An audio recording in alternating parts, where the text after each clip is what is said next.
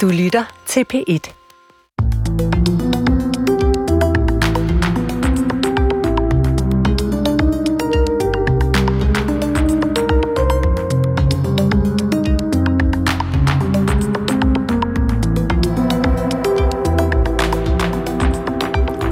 For en uge siden blev Kabul løbet over ende af Taliban. Et enkelt bøg fra de ekstreme islamister var nok til at få den vestligt støttede regering og her til at krakelere. Ifølge Taliban er det en sejr i Guds navn. Men hvad er det for en Gud, de tror på? Har Guds troen noget at gøre med den helt overraskende styrke, som bevægelsen har taget Afghanistan tilbage på? Og hvordan skal vi her i Vesten håndtere ekstrem religion af den art? når en militær løsning ligesom ikke synes at være særlig gangbar. Velkommen til Tidsånd, hvor vi skal se nærmere på, hvordan vi støtter den tredje verden, og hvordan vi forholder os til dens religiøse overbevisning. Jeg hedder Christoffer Emil Brun. Klokken er 12. Velkommen til en ekstra udsendelse her på DR1. Vi sender indtil videre den næste time, fordi den militante islamistiske bevægelse Taliban er ved at indtage den afghanske hovedstad Kabul. Afghanistan har i årvis været det største udviklingsland for Danmark. I perioden 2013 til 17 gav vi omkring 550 millioner til landet, og fra 17 til 20 425. De mange tusind millioner blev fordelt til uddannelse, regeringsførelse, politivæsen, beskæftigelse, internt fordrevne flygtninge osv. Hjælp, som alt i alt skulle hjælpe landet til selv at klare sig i frihed. I den her skæbnestund for det land, som vi i så mange år har forsøgt at hjælpe og påvirke, er det mig en stor glæde at byde velkommen til Danmarks Minister for Udviklingssamarbejde. Velkommen til dig, Flemming Møller Mortensen. Mange tak. Og velkommen også til min anden gæst, øh, generalsekretær i Folkekirkens Nødhjælp, Birgitte Kvist Sørensen. Tak skal du have. Den næste time skal vi tale om, hvordan vi her fra vores del af verden kan møde den udfordring, som religi- øh, ekstrem religion stiller os. Meget aktuelt jo selvfølgelig i Afghanistan, men også andre steder i verden. Sahel, Iran, øh, Kongo, Mozambique, bare for at nævne øh, nogle steder. Men øh, lad mig til at begynde med at høre jer begge to. Øh, hvad gik der galt i Afghanistan? Hvordan kunne vi ikke vinde hearts and minds, som, som det hedder? Jamen, det er virkelig, virkelig et vanskeligt spørgsmål, du stiller her, Kristoffer. Ja. Fordi øh, intentionen har jo været der, og vi har været mange om at prøve at, at yde en både humanitær indsats og bygge den afghanske stat op. Men øh, vi må blot sige, at det er ikke lykkedes. Men vores store håb og min tiltro er, at der alligevel gennem de mange år, de cirka 20 år nu, er sket en, en forandring, og at rigtig mange mennesker, undskyld mig, tager, tager nye ting med sig i holdning til, til liv og demokrati og rettigheder. Det er mit håb. Ja, at der alligevel er, er sået et frø, så at sige. Ja. Birgitte Kvæs Sørensen, hvis du ser på det her med hearts and minds, som jeg også ved, at det er noget, som, som du også går op i, altså hvordan vinder vi en anden øh, befolkningstillid? Det har vi jo ikke gjort herovre. Det tror jeg er rigtig, rigtig svært. Jeg tror, det er svært at komme udefra, og så kan man sige drevet af en militær intervention, og så komme udefra og, og, og vil ligesom ændre normer og kulturer. Og nu sidder vi jo i tidsånd. Altså tro er jo rigtig vigtig for øh, de fleste mennesker i verden. Mm. Og der tror jeg simpelthen, man øh, undervurderer, hvad troens betydning er. Øh, så når man laver udviklingsarbejde, er det utrolig vigtigt også at tage fat i det. Og det har man også gjort i Afghanistan. Man har jo arbejdet med den ekstreme islamisme i forhold til kvinderettigheder. Men der har man også taget udgangspunkt i, øh, at, at man behøver ikke at være øh, kvindeundertrykker, fordi man er muslim. Men når det er sagt, i forhold til Afghanistan, så tror jeg, at korruptionen har været afgørende. Altså ja. det kan vi se i mange andre lande, hvor vi arbejder. Når der er meget korruption, så er der ingen tillid. Og øh, det var noget, vi bare aldrig fik bugt med i Afghanistan. Der var simpelthen ikke tro på øh, regeringen, der var ikke tro på institutionerne, der var ikke tro på, at, at man var en del af et fælles land, fælles institutioner. Så det øjeblik, at øh, tropper og i øvrigt andre trækker sig ud, jamen så brydes tilliden ned, og så følger man med nogle andre. Og jeg tror, man skal være virkelig øh, påpasselig med at tro, at ting lykkes, hvis man er i et land med meget høj korruption. Det er i hvert fald noget af den erfaring, vi har gjort os. Ja, og som et billede på det, du siger, øh, så hører man jo øh, fortællingen om, hvordan den vestligt støttede præsident flygter ud af Afghanistan her sidste uge til øh, nabolandet Tajikistan med kufferter, som pengesedlerne kan næsten ikke være der i. Det er i hvert fald det, jeg har læst. Altså, de, der er så mange pengesedler i hans kufferter, så de, de spiller dem hen ad vejen og bare ud af landet. Det er, det, det er på den måde nogle billeder, også de billeder, øh, som vi har set fra lufthavnen i Kabul og så videre, som jo står som en, en milepæl eller nogle symbolske billeder, som vil blive en del af vores øh, historie. Er der en form for konklusion? Nu nævner du sådan korruption, forhold til religion og, øh, og forholdet egentlig også mellem militær og udviklingsbistand. Øh, er der en, sådan en større konklusion, som vi kan drage her, Flemming? Jamen, vi skal jo drage erfaring af alt det, vi oplever og alt det, vi ser. Jeg tror på, regeringen tror på, og det gør vi faktisk også bredt i Folketinget, for vi har lige lavet en ny udviklingspolitisk strategi, ja. hvor vi tydeligt giver linjer på, at vi tror på, at det at samle indsats, altså både den humanitære indsats, den udviklingspolitiske indsats, men også der, hvor vi kan gå ind og være med til at skabe stabilitet. Og det er jo stabilitet i at prøve at hjælpe regeringer til at lave god regeringsførelse, til at modarbejde korruptionen, som du nævner, øh, Birgitte. I det hele taget sørge for, at offentlige ansatte får ordentlighed lagt ind i det. Vi tror på politisk fra dansk side, at det der med en samlet indsats er det, vi skal gøre. Sådan vi ikke får fragmenteret vores indsatser, men prøver at tænke helhedsorienteret. Mm. Det er det, vi har gjort fra dansk side i Afghanistan. Det er ikke lykkes.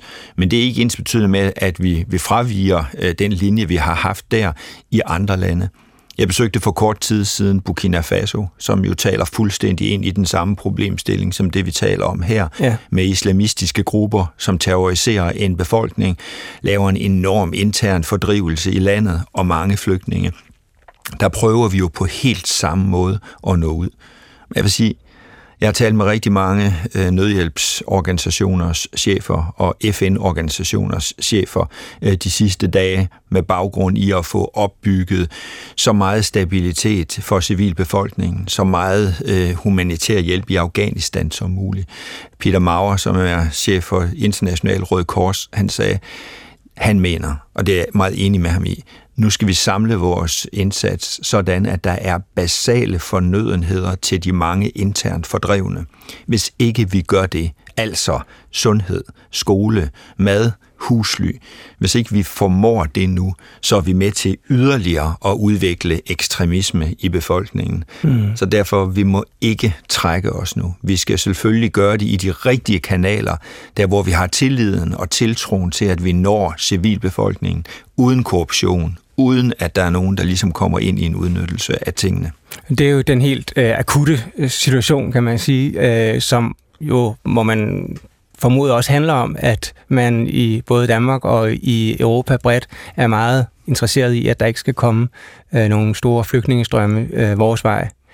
Øh, men når vi ser sådan lidt længere tilbage, og også lidt længere frem, øh, du er selv inde på det, øh, stabilitet, regeringsførelse, det er jo virkelig det, vi har arbejdet med i Afghanistan i 20 år. Altså, vi har etableret alt fra skoler og brønde til at hjælpe i øh, hele administrationen og deres ministerier osv. Har, har, hvilken virkning har det haft, siden at det kan smuldre så hurtigt? Jamen, det har haft virkning, og det er jo det, der er den helt store sådan, refleksion i øjeblikket. Hvorfor var det ikke nok? Øh, men jeg håber og tror, og jeg synes også, det er det, jeg bliver bekræftet i, når jeg taler med, med folk, der har arbejdet i Afghanistan, at det har nyttet. Vi må bare håbe, at det så også har sin effekt ind til det, der nu skal være styret, altså Talibans øh, magtovertagelse i hele Afghanistan, fordi de har jo regeret og styret faktisk store dele også op til nu. Øhm, så jeg, jeg står der, hvor, vi, hvor jeg siger, at det har haft sin effekt. Vi må ikke give slip. Vi kan selvfølgelig ikke støtte Taliban, sådan som det er lige nu. Vi må finde ud af, hvordan det er, omstillingen den øh, skal være, men, øh, men vi skal være der. vi skal være der. Og hvad har, er der, findes der så en plan for Afghanistan nu? Nej, altså jeg vil sige politisk, der, jo, der findes den plan, at vi fra dansk side vil være der, og vi koordinerer tæt med nødhjælpsorganisationerne, øh, og det, vi arbejder også meget, meget tæt sammen med, med FN. Og det er jo fordi, de har været der, og de har erfaring, og vi bliver nødt til at trække på den erfaring og de relationer. Mm. Også for at værne noget, som vi fra dansk side har kæmpet så meget for, øh, piger og kvinders rettigheder. Og, øh, og derfor er det jo også en del af de drøftelser, jeg allerede har med organisationerne nu. Hvordan holder vi fast i det her? Og der bliver jo givet nogle indikationer fra Taliban i øjeblikket, øh, men de er så, de, de flakker, og vi bliver nødt til at, at se tiden an nogle uger eller nogle måneder, inden vi ved, hvor står Taliban i dag. Men det er mit største ønske, og jeg beder til, at det vi har kæmpet for, det også fortsat vil kunne praktiseres, også med Taliban ved styret. Ja, det er jo noget, som hele verden netop sidder og venter på med meget stor spænding. Hvad, er det for et regime, og hvad er det for, øh, for, ja, for en styring af den befolkning, som egentlig kommer til at, øh, at ske. Ingen af os ved det øh, endnu. Men hvis vi sådan bliver lidt i det selvkritiske hjørne og kigger på vores egen indsats, har den jo været præget af en sammenkobling af øh, udviklingspolitik, altså øh, det man i gamle dage kaldte ulandsbistand, og øh, militær øh, tilstedeværelse. Er der noget i den kombination, hvor vi skal forandre kurs eller lægge en anden strategi? Altså, jeg synes i hvert fald, man skal overveje nøje, hvor meget øh, man pakker tingene ind øh, med et militær i front. Og jeg tror, at det er noget af det, som øh, har også har været vanskeligt i Afghanistan. Altså, øh, der har jo været sådan en indirekte borgerkrig i rigtig mange år, mm. og det betyder jo også, at udviklingen bliver hæmmet. Altså, vi har en pangdang, nu talte ministeren om Burkina Faso, vi har også et Mali, og øh, der, der er det faktisk, vi er i, vi er i Mali, øh, og der er det bekymrende, at, at øh, vi har også nogle øh, militæroperationer, regeringstropper, der faktisk ikke overholder de love, der er for krig. Det er jo også noget af det, vi har set i Afghanistan, og det mm. skaber en virkelig stor mistillid i befolkningen. Så øhm, jeg vil nok, hvis jeg skulle reflektere også øh, inde på Christiansborg, overveje, hvor tæt man skal knytte det her. Jeg er helt enig i, at man skal samtænke sikkerhed og udvikling, men, men hvem der går forrest, øh, tror jeg, at man virkelig skal, skal analysere. Mm. Og så må man også sige, at der er brugt enorme summer på sikkerhed, og meget af den sikkerhed går jo væk fra udviklingsbistanden. Der er givet stor støtte i udviklingsbistand det, i Afghanistan. Det, det er ikke det, jeg siger, men jeg siger, det koster rigtig meget, når man er i et land med konflikt, med så voldsom radikal øh, konflikt. I Mali lige nu, der går 80 procent af budgettet til at sikre sikkerheden mm. for militæret ikke for befolkningen. Og det er jo klart, så skal der ikke meget til, før en eller anden jihadistgruppe kommer ind i en landsby og siger, du får et gevær, og så får du ellers også 100 dollar, og så er du med os. Så, så på en eller anden måde, driver fattigdommen også den her radikalisering, og det skal man være opmærksom på. Ja. Flemming, du markeres. Jeg er fuldstændig enig i, at fattigdom driver radikalisering. Og det er derfor, vi også i vores udviklingspolitiske strategi, og vi fra regeringens side, det vigtigste af alt, det er at modarbejde fattigdom fattigdom og ulighed, altså stå på rettigheder for det enkelte menneske, for at det enkelte menneske skal kunne realisere det, man ønsker i livet. Hvis ikke man kan det på grund af fattigdom eller ufrihed, så, så går det galt. Jeg vil gerne give en kommentar i forhold til situationen i Sahel, for nu taler vi om Burkina Faso mm. og om Mali. Mm. Jeg synes jo, billedet i Mali er tankevækkende og også skræmmende. Og det er også derfor, jeg er rigtig glad for som minister, at vi politisk er meget enige om, at vi som land, Danmark skal være der, hvor det også er svært. Fordi der, hvor det er svært, der har civilbefolkningen det forfærdeligt. Og derfor er det, jeg mener, at vi skal gribe øh, situationen og fattigdommen og uligheden med mange forskellige instrumenter.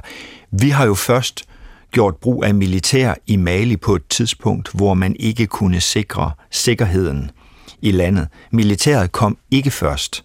Det gjorde udviklingsbistanden, mm. det gjorde den humanitære bistand. Men på et tidspunkt kunne vi ikke det mere.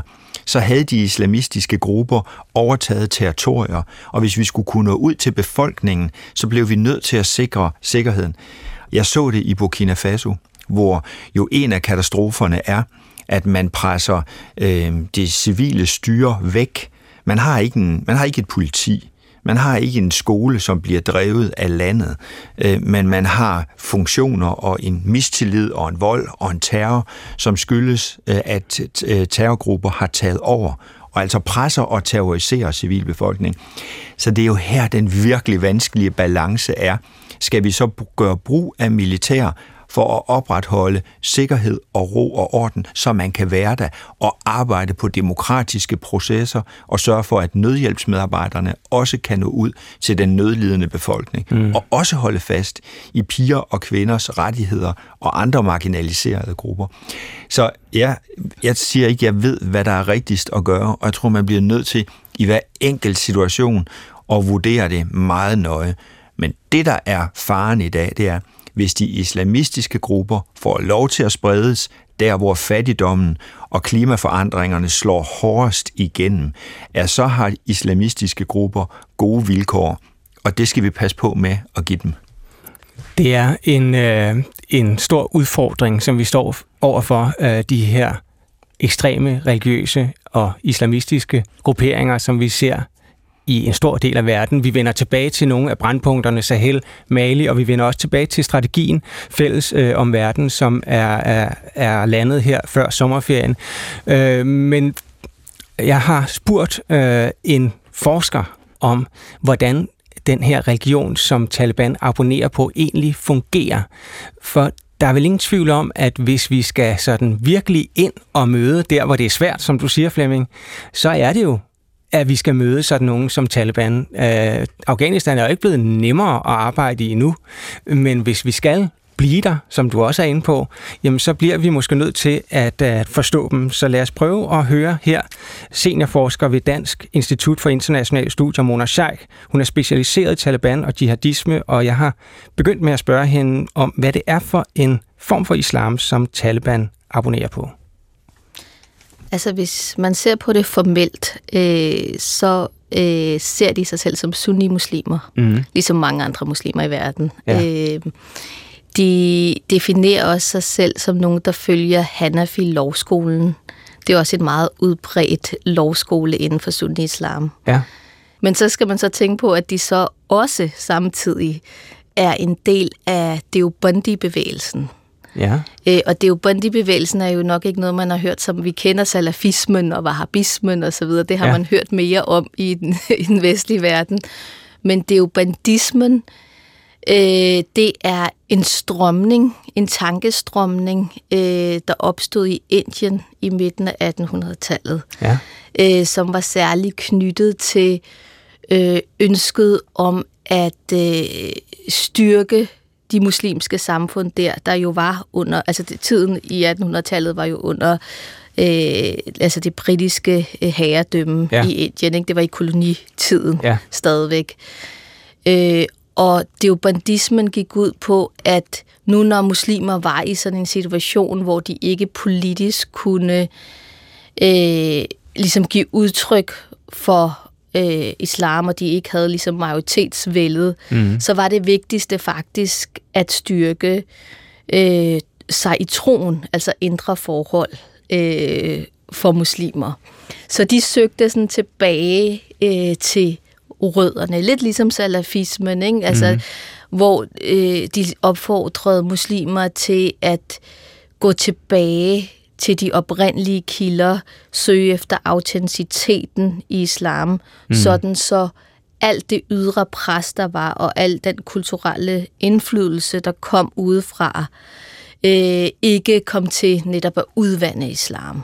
Øh, så det var både sådan lidt en modstandsideologi. Anti-imperialistisk. Anti-imperialistisk, men, men på det tidspunkt øh, øh, ikke øh, specielt politisk. Øh, Nej. Og det har så ændret sig med tiden. Og gør troen så Taliban ekstra stærk? Det virker jo sådan, når man ser, øh, hvad der er sket nu her. Øh, en meget mindre her kommer ind til Kabul og siger bøh. Ja. Og så, og så, så smuldrer det hele. Jeg, jeg tænker, det er kendetegnende for de fleste jihadistiske bevægelser, at øh, kampen, selvom den er territorial, og den har et territorialt formål, altså de vil jo gerne, de vil jo genvinde øh, Afghanistan og tilbageerobre territoriet i Afghanistan, så er den altid kombineret med troen på, at de forsvarer Guds suverænitet. Og det er ligesom det metanarrativ, vi ser gå igen i, i mange jihadistiske bevægelser. Det er ikke bare, at vi genvinder Afghanistan, men i det vi gør det, så står vi også som de fornemmeste forsvarer af Guds suverænitet. Det er ligesom det, det verdensbillede, de agerer ud fra. Mm. Hvad med de kristne? Øh, man læser om, at de kristne forlader Afghanistan nu her af frygt for, hvad der skal ske. Ja, og det er jo det, altså de har jo ikke sagt særlig meget endnu, Taliban. De har ikke øh, ligesom øh, offentliggjort deres politiske program. Men de signaler, som de har sendt indtil videre, er jo bare, at de gerne vil, vil, vil kun fagne øh, Afghanistan øh, mm. og de minoritetsgrupper, der også er. Og det har de sagt meget bredt og generelt. Så hvordan det i praksis bliver, det er jo stadigvæk meget uvist. Hvad mener du, at vi som sådan, for eksempel her i Danmark, men også i Vesten, skal stille op med et styre som Taliban? Hvordan skal vi møde dem? Du har helt ret i, Taliban repræsenterer noget ultrakonservativt, øh, religiøst set. Mm. Øh, og de går ind for den her meget ekstreme form for segregering, øh, selvom de dog har været ude at sige nu, at de godt vil have kvinder øh, som en del af, af regeringen osv. Øh, det, det, jeg tænker, det er, at der er jo paralleller øh, til andre lande. Altså, vi har længe, eller Vesten, øh, hvis vi skal tale om det som et bredt øh, mm. fænomen, mm. har jo længe samarbejdet med Saudi-Arabien. Ja, det må man sige. Øh, der jo øh, også er et ultrakonservativt øh, regime. Ja. Øh, så det er jo ikke, fordi vi generelt har en ligesom konsekvent... Øh, politik i forhold til, at vi ikke samarbejder med, med konservative kræfter i verden. Har vi hidtil været for dårlige til at forstå den øh, religiøsitet, som vi møder i Afghanistan, men jo også andre steder i verden?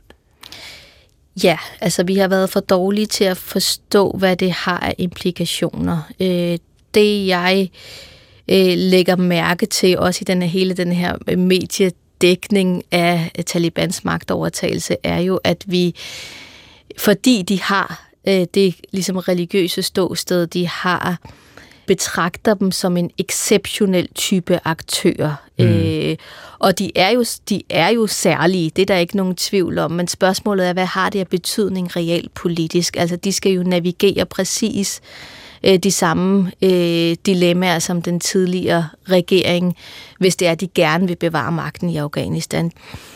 Der er selvfølgelig det, at det, og, og, og det kommer vi jo ikke uden om, det er et regime, og det så, de sagde de jo også her i deres pressemøde, der vil holde sig inden for det, de forstår som shariaens grænser.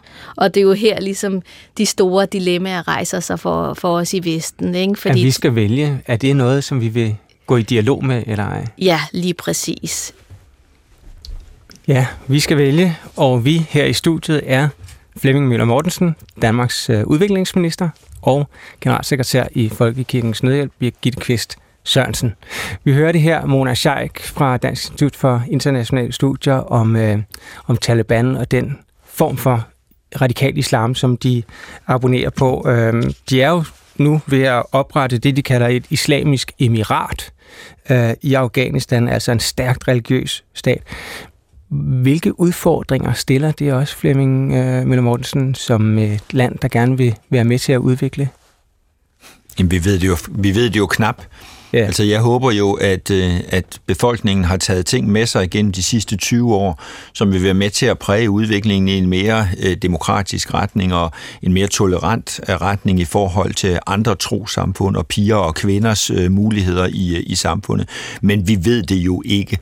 Men det, jeg bliver nødt til som udviklingsminister at have fokus på, det er de 40 millioner afghanere, som lever i Afghanistan, og som jeg håber vil blive ved med at have en mulighed for at have en håbefuld fremtid i Afghanistan.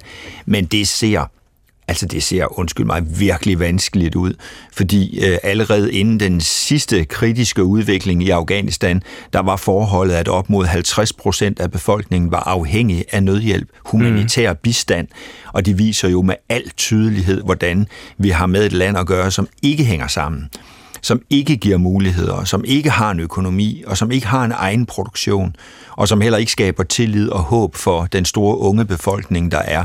Og det er derfor, jeg siger, vi bliver nødt til at være der, og jeg vil gøre alt, hvad der er i min magt, i at prøve at koordinere med verden omkring os, øh, for at vi kan nå den civile befolkning, mm. sådan at vi ikke får dem presset ud i yderligere ekstremisme. Ja, den, øh, den, den største egenproduktion, de har, det er måske af opium, øh, som, som Taliban jo også historisk har haft en stor øh, forbindelse til. Skal vi som land og her i Vesten og de store organisationer, skal vi gå ind og samarbejde med Taliban, tale med dem, have en dialog, have en samtale, forsøge at hjælpe dem, Flemming? Det er simpelthen for tidligt at sige. Ja. Men vi skal jo heller ikke være blind for, at de store organisationer som har været og stadigvæk, og forhåbentlig kan blive ved med at være i Afghanistan, har jo samarbejdet med Taliban øh, i de områder, hvor de har styret øh, af Afghanistan. Men vi bliver nødt til at holde nogle værdier højt, og det håber jeg, vi kan blive ved med øh, i, i høj grad. Men det er også klart, at nødhjælp skal ind til befolkningen uanset hvad. Øh, så vi spiller på, på mange tangenter, vi spiller også på et klaver, som har mange mislyde i øjeblikket, øh, og, øh, og derfor er det for tidligt at sige, hvor vi vil stå hen om et halvt år mm. og om to år. Men mit fokus på Afghanistan vil fortsat være meget, meget skarpt. Men det vil det være i en tæt, tæt dialog med de parter, som er der. Og vi må jo også se, hvordan FN-organisationerne, som vi fra dansk side sætter meget stor lid til, hvordan de vil få det med at samarbejde øh, ind til Taliban-styret. Ja, det bliver noget af det, vi kommer til at, at, at se her inden, i den nærmeste fremtid. Birgitte Kvist Sørensen, nu er I ikke i Folkekirkens Nødhjælp så så meget til stede i selve Afghanistan, men det er jo alle mulige andre steder, og I har øh, fingeren på pulsen, når det kommer til religion. Det giver sig selv. Hvad er dit blik på i hvilken udstrækning vi skal samarbejde med sådan ekstreme religiøse grupperinger, som Taliban, som jihad, øh, andre steder? Altså jeg vil sige, at der er nogle af dem, vi ikke kan arbejde sammen med, men, men som ministeren også sagde, øh, vi arbejder så tæt sammen med Norsk Kirkehjælp, der har et stort engagement i, i Afghanistan, og de har jo forhandlet med Taliban. Altså Taliban er jo ikke en gruppe, en stemme. Det skal man også huske på mm. i Afghanistan. Øh, så du vil have områder, øh, der er regeret øh, af Taliban, der ser på tingene på en måde, og så vil du have områder, hvor de ser på en anden. Men det er klart, når vi er ude i ekstreme al-Qaida-type jihadistgrupper, som der, hvor vi, når vi arbejder i Mali, så, så har vi ikke kommunikation eller samarbejder med dem. Men vi samarbejder, altså generelt, så øh, bliver man nødt til at samarbejde øh, med de mennesker, med mindre de terroriserer en hel befolkning. Mm. Men, men, men der er jo tit, altså for eksempel i Taliban, der er jo øh, mange afghanere, der er glade for Taliban, fordi de har skabt en ro, en stabilitet osv. Så, ja. så det bliver vi jo nødt til. Vi bliver nødt til at samarbejde. Men øh, og der tror jeg, for os øh, at være øh, en, øh, en trosbaseret organisation, der har vi øh, meget, øh, man kan ikke sige lettere adgang, men vi har god adgang til også at tale med imaner. Der er en forståelse for det, det samme som Norsk Kirkehjælp oplever i Afghanistan, at vi kommer fra et trosbaseret udgangspunkt. Og det betyder ja. også, at vi kan have nogle samtaler.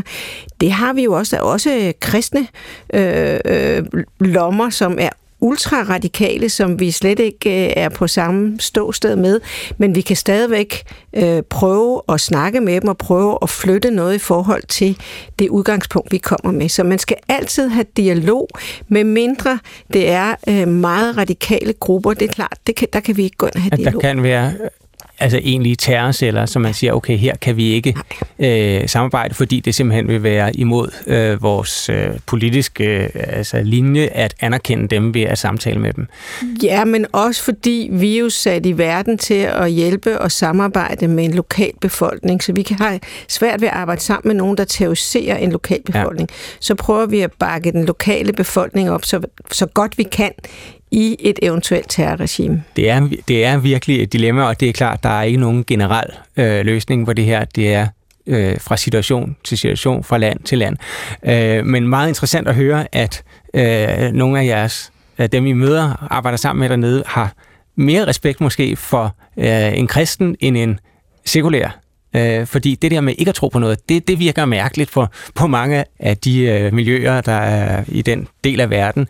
Øh, derfor altså, er religion også noget, man bliver nødt til at tage højde for i øh, udviklingsbistand, og det ved jeg også, at der er gjort i den øh, strategi, som blev landet øh, før sommerferien, fælles om verden hedder den, blev bredt vedtaget øh, i Folketinget med dig for Borgen Flemming. Hvilken rolle spiller religion i den strategi? Jamen, den fylder, en, en, den, den fylder sin del. Den del, vi politisk er enige om, den skal. Jeg vil sige, der hvor jeg synes, vi har gjort øh, den største forandring, det er, at vi har fået koblet religionsfrihed ind i, i, i sætningen, som rummer friheds øh, rettigheder i det hele taget. Og det er jeg er personligt meget, meget glad for, at vi så bredt politisk står på. Fordi vi ved godt, hvad religion betyder for det enkelte menneske i en meget stor del af verdens befolkning. Det betyder rigtig meget. Mm. Og derfor er det centralt og godt, at vi har fået det koblet ind. Også vi har verdensmålene. Det forener verden på noget, der er unikt set med mine øjne. Og derfor skal vi selvfølgelig også bringe det i spil politisk i vores, øh, i vores strategier. Og så er jeg meget enig med det, du øh, nævner, Birgitte, at øh, religion, øh, religiøse samfund, uanset hvilken religion, giver en forankring, en tillid, en, et håb til rigtig mange mennesker. Og det skal vi naturligvis udnytte, også når vi kommer ud med humanitær hjælp, når vi gerne vil lave langsigtet udviklingsbistand. Det er respektfuldt at gøre. Og så synes jeg, at nogle af de initiativer, vi også øh, hjælper og understøtter fra, fra ministeriets side og fra Danidas side, det er der, hvor kirkesamfund går i dialog med andre trossamfund øh, og dermed prøver at skabe harmoni og forståelse for hinanden. Vi har set så mange eksempler, hvor det modsatte er tilfældet, hvor man lige nøjagtigt udnytter fattigdom og katastrofer og andet til at få kampe op mellem øh, trosretninger. Øh, det er så vigtigt, at vi gør det modsatte. Mm. På side 17 i, nej, 14 i, uh, i strategien her, der hedder det, at vi vil blandt andet bygge på trosbaserede aktørers rolle i at fremme respekt for menneskerettigheder og demokrati, herunder fortsat fremme tanke, samvittigheds- og religionsfrihed for alle trossamfund, ikke troende og mindretal. Jeg ved ikke, om det var det, du, du lige refererede til Nå, før. Det er det. Det er det rent faktisk. Det er, det er et uh, kernepunkt, uh, og det er en forandring i vores udviklingspolitiske strategi, ja. at vi er så direkte i at udtrykke øh, netop det mål. Hvad betyder det sådan helt konkret? Altså, du siger, det er en forandring. Hvad, hvad vil så være anderledes her fremover, end det var for fem år siden? Det betyder, at vi er klar over, at det her, det skal vi i tale sætte, uanset hvilken samarbejdspartner det er, vi har. Det her det er et øh, værdimål, og når man laver en ny udviklingspolitisk strategi, så bygger den på holdninger og øh, værdier. Og derfor øh, er jeg rigtig glad for, at også den, øh, det kontor, vi, vi har i, i Udviklingsministeriet, som er sat til at fokusere på tro og religionsfrihed, mm. øh, og her også øh, friheden til ikke at tro, for jeg synes, det var en spændende sætning, du bragte ind før. Øh, den øh, respekt skal vi også have med os øh, ud, når vi samarbejder men det er, øh, det er vigtigt for os, at øh, minoriteter, trossamfund, de skal ikke trædes under fod. Altså, vi skal kæmpe for det enkelte menneskes ret til at være det menneske, man har lyst til at være, inklusiv øh, sin religion. Og Birgitte, det er jo sådan nogen som jer i Folkekirkens Nødhjælp, der står ude øh, i felten, havde han sagt, i de forskellige, måske især afrikanske lande, og skal prøve at at gøre den her strategi til virkelighed. Hvordan kan sådan noget foregå? Jamen, det foregår allerede, og det har også ja. foregået i lang tid. Jeg, jeg, jeg er glad for, at det er kommet med ind. Ja. Altså, det hele taget synes jeg, det er en rigtig flot øh, strategi, der er, er landet, fordi det, der står i toppen, det er simpelthen øh, respekt for menneskerettigheder, inklusiv øh, menneskets tro eller, eller ikke tro. Så det synes jeg er en, en, en flot vision, og den bliver jo også underbygget hele vejen igennem. Øh, Jeg tror, at øh, når man kommer fra Danmark eller måske fra Europa, øh, så øh, forståelsen for, hvor meget tro betyder for det enkelte menneske i mange af de lande, vi er, er rigtig svær fordi man har ikke selv måske samme følelse eller kompas i kroppen. Mm. Så noget af det, jeg synes, der er godt ved den her, det er, at vi får faktisk øh, gjort opmærksom på, at der er mange elementer i et menneskes liv, og vi har lært, at vi skal forstå den kulturelle kontekst. Det er også derfor, vi arbejder med lokale partnere. Vi flyver ikke øh, 10 mennesker ud fra København, der så skal lave noget i morgen, medmindre det er meget, meget akut, mm. fordi vi ved simpelthen ikke, øh, hvad er det, folk tænker, og, og, og det, der så er kommet med nu, hvad er det, folk tror på. Så, så hvis vi skal tale om Øh, for eksempel øh, nu her omkring corona, øh, jamen så var der jo rigtig meget øh, dårlig information om, øh, hvad corona var, og, og der kan vi jo så arbejde igennem også øh, kirker i landene, der kan give ordentlig information, fordi det er kirkerne folk kommer i, og det er præsterne eller imanerne, de tror på. Øh, jeg tror ikke, at ja. Øh, misinformation i samme grad øh, kunne løses ved den danske folkekirke, som den kan ude i de lande. Og det, det er blot for at sige, at man bliver nødt til at forstå, hvor vigtig troen er øh, for rigtig mange mennesker i verden. Og det betyder også noget for at lave god udviklingsbistand, for at lave god humanitær bistand. Er det så noget, som vi i en periode før ikke har haft nok blik for. Altså jeg kan forestille mig, at man i sådan en blanding af vores egen sådan meget sekulære politiske virkelighed, og måske med lidt dårlig samvittighed over kolonifortid og, og missionærer og så videre, har haft en lidt blind, blind vinkel for det her. Altså jeg tror, hvis jeg lige må, må bryde, altså jeg, jeg tror dels, det har noget med sekularisering at gøre, men jeg tror også, det har noget at gøre med, at øh, vi er lutheranere. Mm. Altså, øh, vi skal ikke... Det her, det handler kun om mig og min tro, hvis jeg nu karikerer det lidt.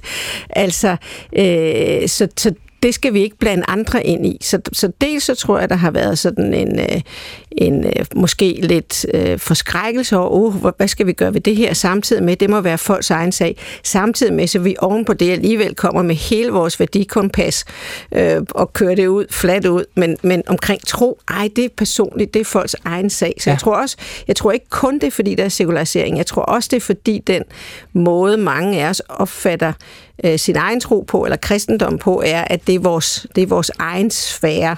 Øh, og det har gjort, at vi har haft blinde vinkler for, hvor stor en sfære det egentlig er for rigtig mange mennesker. Og hvor stor en social øh, begivenhed det er i, i nogle af de lande. Flemming?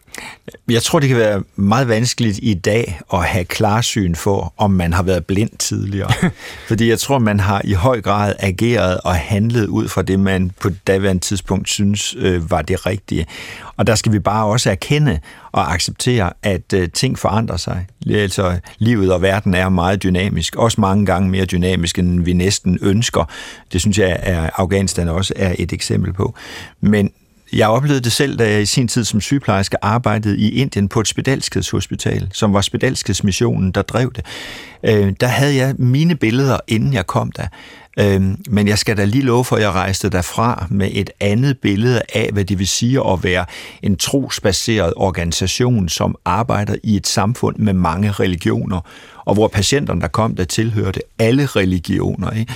Der mm. fik jeg virkelig et skud på min forforståelse, som jeg heldigvis bygger videre på øh, resten af mit liv. Og i dag har jeg ligesom det motto, at jeg vil gerne det bedste. Men rigtig mange gange, der ved jeg ikke det bedste. Og så skal man altså komme ydmygt og respektfuldt ind i samarbejdet. Og det er præcis som du siger, Birgitte. Så skal man være derude, og man skal lytte. Og der må man bare sige, at de stærke organiseringer, der mange gange er i tros øh, samfund, med deres præster, med deres imamer, øh, jamen det er det, der mange gange giver det bedste håb til menneskers hverdag. Øh, og det skal vi godt nok have respekt for. Ja. Og altså et, øh, et nyt element i dansk øh, udviklingspolitik, som vi har, øh, som vi har fokuseret på her, og som man kan læse i Fælles om Verden, hvis man øh, går ind og er interesseret i, i udviklingspolitik. Jeg går ud fra, at den ligger, eller det gør den på, på Udviklingsministeriets øh, hjemmeside. Øh, og jo også noget, som øh, vi kan få overordentligt god brug for de kommende år. For kigger man på et verdenskort, er der jo altså nærmest et bælte på kloden, som er domineret af stærkt religiøst lederskab. Thor Hamming er forsker ved King's College i ekstrem religiøsitet. Hør her, hvordan han beskriver den aktuelle globale situation, eller om man vil, trussel. Øhm, populært har man jo lidt sagt, at, at det går fra øh, Marokko i, i vest til Filippinerne eller Indonesien i øst, hvor du har nogle forskellige afskygninger af sådan nogle militante islamistiske grupper, eller i hvert fald grupper, der er inspireret af islamisme. Det seneste, vi så har set siden 2019, det er jo også, at det begyndte at vokse mere sydpå. Ja. Altså ikke kun den her vest-til-øst-akse, men også sydpå i Afrika, hvor grupperinger er opstået i lande som Kongo og Mozambique senest. Hvad er de forskellige grupperinger? Er de alle sammen så at sige lige ekstreme?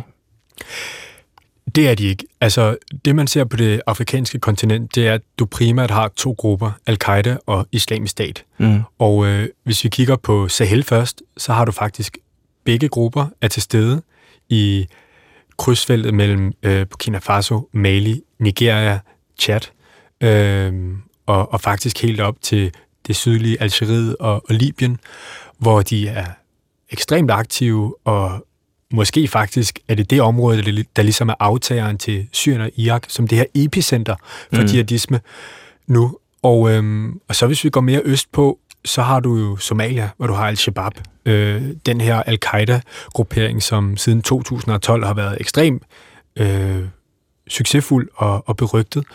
Og, og længere nordpå i Ægypten, på Sinai-halvøen, har du også en islamisk stat og en al-Qaida-gruppering.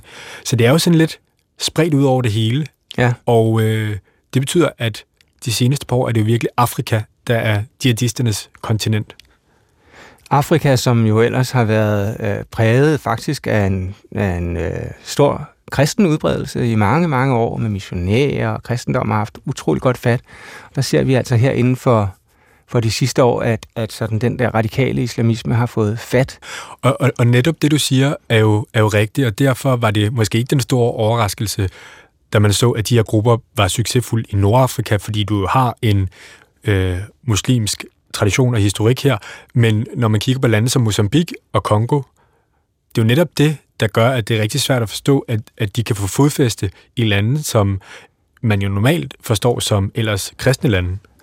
Og for Mozambiks vedkommende, og også for andre afrikanske lande, øh, lande som vi i Danmark og fra Vesten virkelig har forsøgt at hjælpe med bistand, at påvirke i demokratisk retning gennem mange, mange år. Mm. Alligevel, altså helt paradoxalt, virker det jo som om, at det tværtimod er gået den stik modsatte vej, at der står en hel masse forskellige grupperinger, ekstreme islamister, og øh, vi ser nu, at vi er trukket tilbage fra Afghanistan.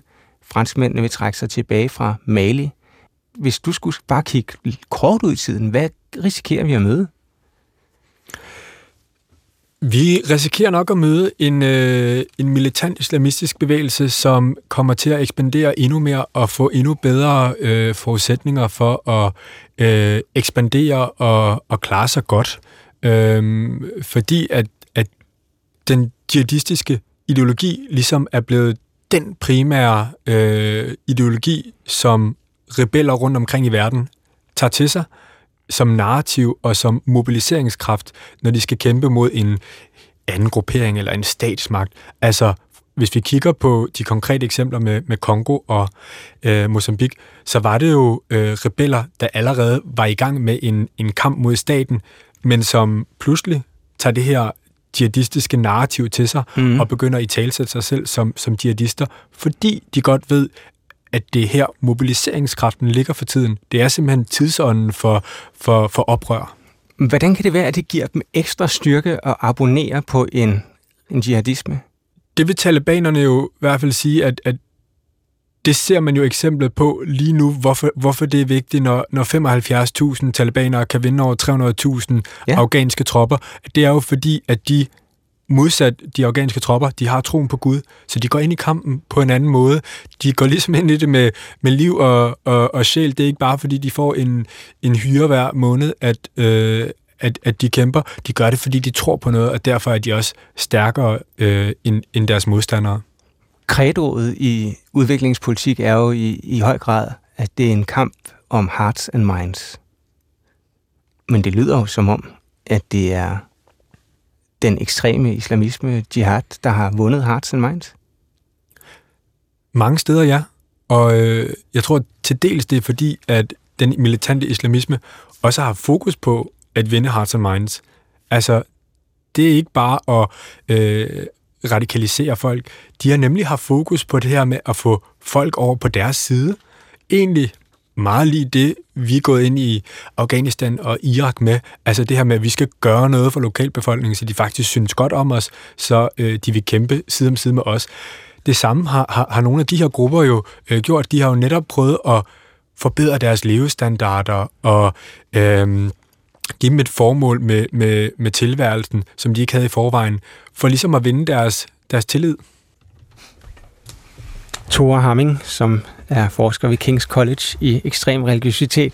øh, han peger jo på en, en lang række ting. Nogle af dem er vi, har vi været meget inde i her, øh, for eksempel omkring den øh, form for indsats, som man, øh, som man må sigte til. Men han, han nævner også, at der er en, en særlig intensitet i de her bevægelser, fordi at de abonnerer på Gud. Altså fordi de kan se det som en sejr, en, en sejr i Guds navn, så at sige.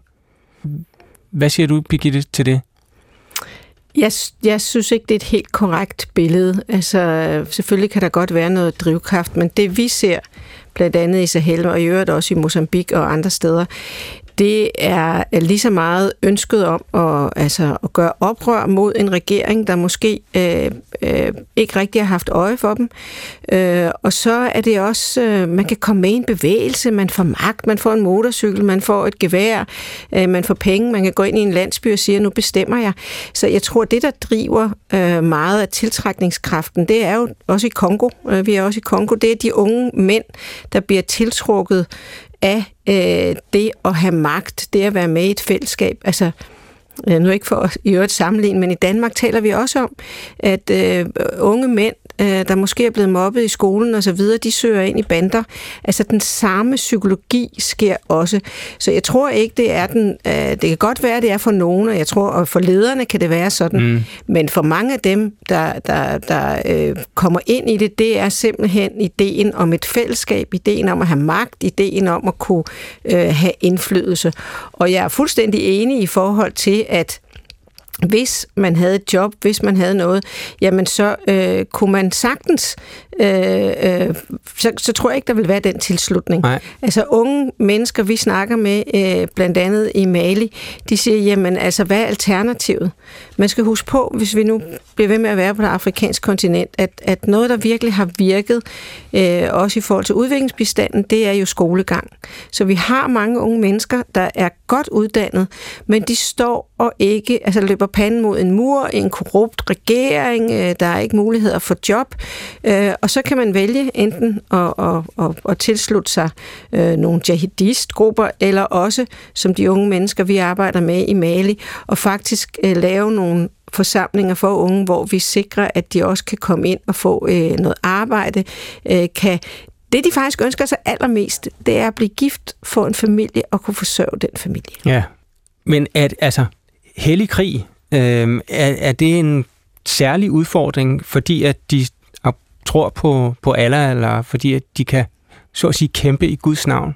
Hvad siger du, Flemming? Nej, det tror jeg ikke er det, der driver mest. Jeg er meget på linje med det, du giver udtryk for, Birgitte, og jeg er også blevet bestyrket i det, når jeg har her senest for få måneder siden besøgte Burkina Faso, som jo ligger lige nøjagtigt i spændingsfeltet i Sahel, ja. og hvor man kan se, at de områder mod nord, som faktisk altid har været en udfordring, også for landet Burkina Faso, da de ikke var præget af islamistiske ekstreme grupper.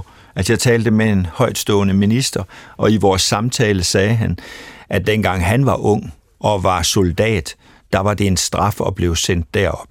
Der var der altså fred og ro, og der var ikke islamistiske grupper, men det var et sted, hvor det var svært at være, hvor det var svært at leve, hvor livsbetingelserne var hårde, og hvor statens institutioner måske var dårligst, altså sundhedsvæsen, skole.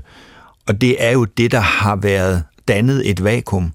det er det, de ekstremistiske grupper har udnyttet ved at terrorisere landsbyer, få de offentlige ansatte og institutionerne til at forsvinde, så de har fået det for dem selv. Mm. Flemming Møller Mortensen, Birgitte Kvist Sørensen, øh, det er en fornøjelse at have jer med her i Tidsånd. Lad os lige, øh, inden vi runder helt af, vende et, øh, et element, som vi ikke har været inde på, men som jo altså fylder noget i øh, også vores øh, udviklingsbistand, når vi taler om religion, nemlig de forfulgte kristne rundt omkring i verden. Øh, man ser det nu i Afghanistan, nervøsitet for, hvordan skal det gå de kristne, men det er jo langt fra det eneste sted, hvor situationen for de kristne er faretroende, Mellemøsten og ikke mindst det hellige land. Hvilken rolle spiller de forfulgte kristne i, i dansk udviklingspolitik? De betyder øh, meget. Vi har også øh, eksplicit øh, givet udtryk for det i vores nye strategi, og det er jo også fordi øh, undersøgelser i dag viser, at af religiøse øh, grupperinger, der er øh, kristenforfølgelsen noget, der er i stigning, og derfor skal vi naturligvis også politisk tage os af det, på samme måde som vi også tager os af andre religiøse grupperinger og minoriteter, som bliver trådt under foden og som bliver diskrimineret, og som bliver forfulgt, og som også får, ja, øh, får rettergang øh, og straffe i, i samfund. Så vi bygger vores strategi på det enkelte menneske, uanset hvilken tro man har, så skal man have retten til at praktisere det, fuldstændig som det er lagt ind i internationale konventioner øh, og regelsæt. Øh, og, øh, og det har vi nu fået øh, bygget ind med meget større tydelighed i vores nye udviklingspolitiske strategi. Og det er jeg meget tilfreds med. Birgitte Køs Sørensen, er der, er der nogle områder, hvor du siger, her skal vi altså for de forfulgte kristne have ekstra opmærksomhed? Altså, vi har et stort kontor øh, i Palæstina i Øst-Jerusalem, øh, og jeg var, var der lige før øh, corona, og der talte jeg blandt andet med vores øh, kristne partnere, KFUM og K, og de er dybt, dybt bekymret for de kristne palæstinenser, fordi på grund af sikkerhedssituationen og hvad der ellers er øh, øh i, i, i forhold til både Vestbreden og Gaza, så kan man jo ikke rejse rundt. Så det betyder, at hvis man er en ung øh, kristen, der bor i øh, Jerusalem og, og bliver kæreste med en, der bor i Bethlehem øh, udenfor, jamen så kan man ikke med høj sandsynlighed få lov til at bo sammen. Og det gør, at øh, mange af de unge kristne palæstinenser, de øh, rejser. De har også lettere adgang til at rejse end de øh, muslimske palæstinenser. Så vi ser, øh, at øh, altså, hvis ikke hvis ikke øh, vi taler om det her og gør noget ved det her, så vil der ikke være øh, mange kristne tilbage i det sted, hvor kristendommen øh, opstod, og det er en, en stor bekymring.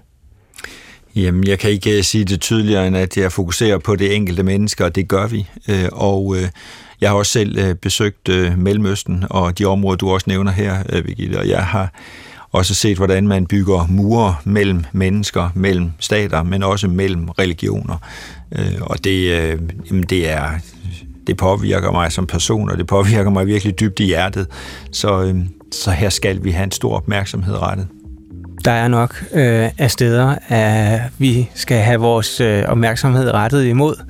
Ikke bare Kabul, men også Afrika og Mellemøsten, og nu her et sted som Palæstina. Flemming Møller Mortensen, Danmarks minister for udviklingssamarbejde. Tak for besøget her i Tidshånd. Mange tak. Det var en fornøjelse også at have dig med, Birgitte Kvist Sørensen, generalsekretær for Folkekirkens Nødhjælp. Ja tak, det var også en fornøjelse. Jeg hedder Christoffer Emil Brun, og Tidsånd er færdig for denne gang.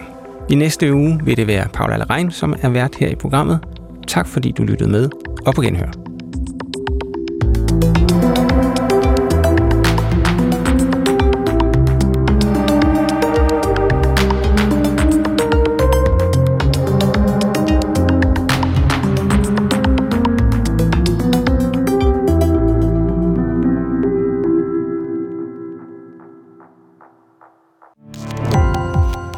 Gå på opdagelse i alle DR's podcast og radioprogrammer. I appen DR Lyd.